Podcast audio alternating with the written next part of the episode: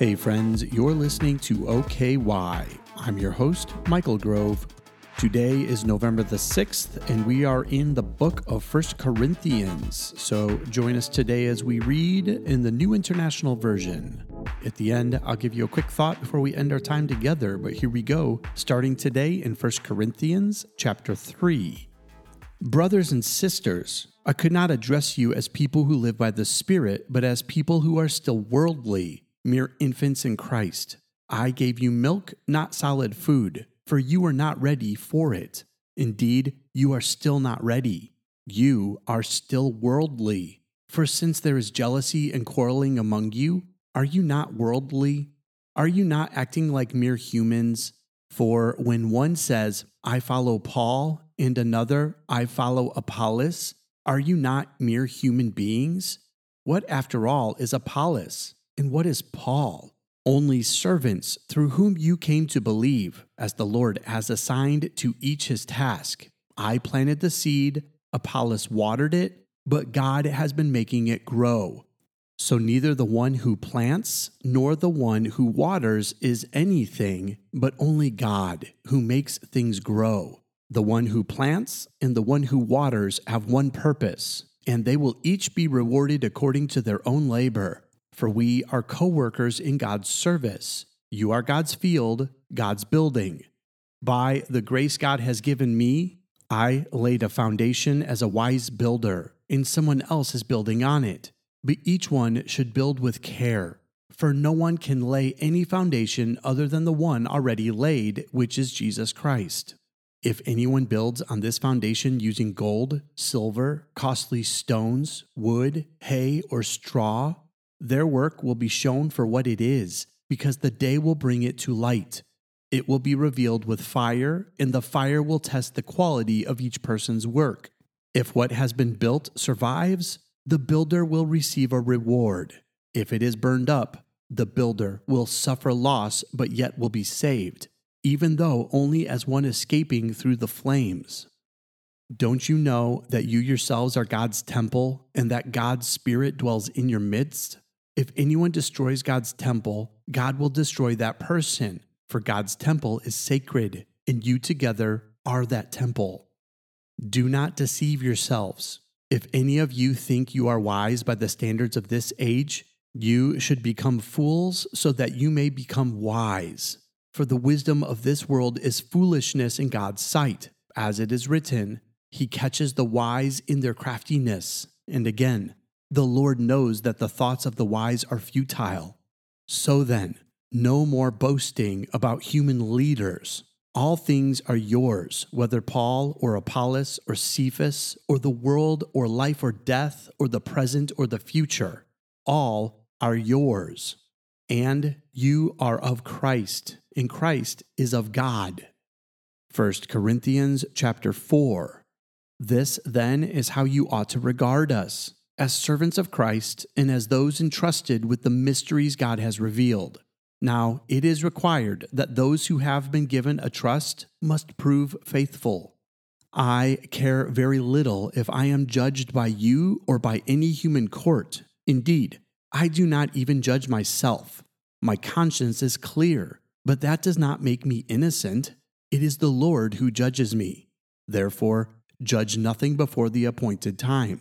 Wait until the Lord comes. He will bring to light what is hidden in darkness and will expose the motives of the heart. At that time, each will receive their praise from God. Now, brothers and sisters, I have applied these things to myself and Apollos for your benefit, so that you may learn from us the meaning of the saying, do not go beyond what is written. Then you will not be puffed up in being a follower of one of us over against the other. For who makes you different from anyone else? What do you have that you did not receive? And if you did receive it, why do you boast as though you did not? Already you have all you want. Already you have become rich. You have begun to reign, and that without us. How I wish that you really had begun to reign, so that we also might reign with you. For it seems to me that God has put us apostles on display at the end of the procession, like those commended to die in the arena. we have been made a spectacle to the whole universe, to angels as well as to human beings. We are fools for Christ, but you are so wise in Christ. We are weak, but you are strong. You are honored, we are dishonored. To this very hour we go hungry and thirsty. We are in rags. We are brutally treated. We are homeless. We work hard with our own hands. When we are cursed, we bless. When we are persecuted, we endure it. When we are slandered, we answer kindly. We have become the scum of the earth, the garbage of the world, right up to this moment. I am writing this not to shame you, but to warn you as my dear children.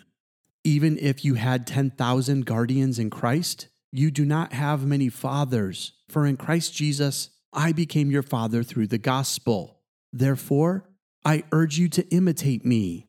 For this reason, I have sent you Timothy, my son, whom I love, who is faithful in the Lord. He will remind you of my way of life in Christ Jesus, which agrees with what I teach everywhere in every church.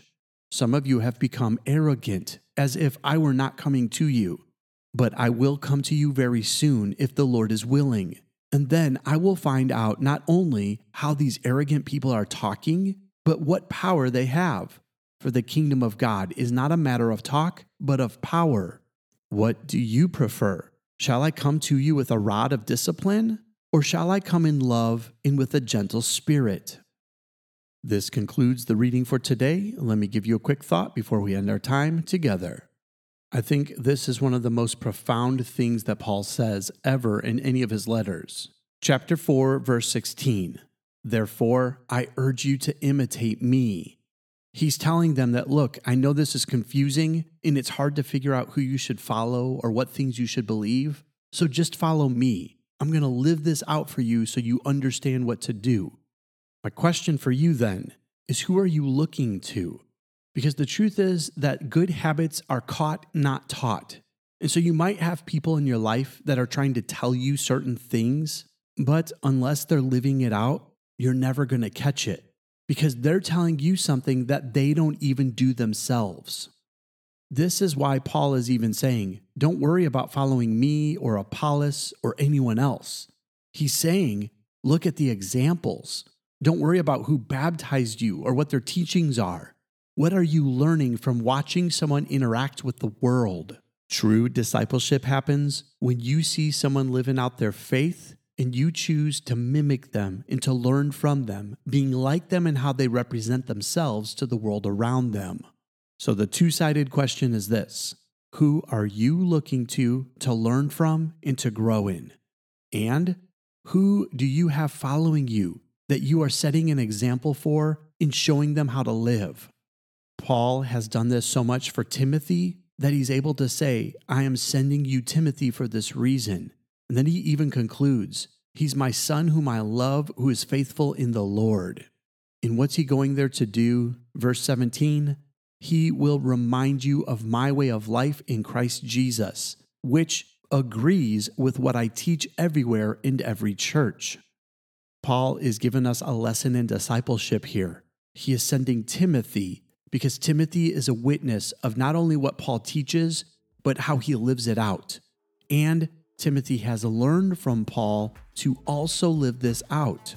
He has become the true son of Paul. And he is going to Corinth to help them too become children of God's love.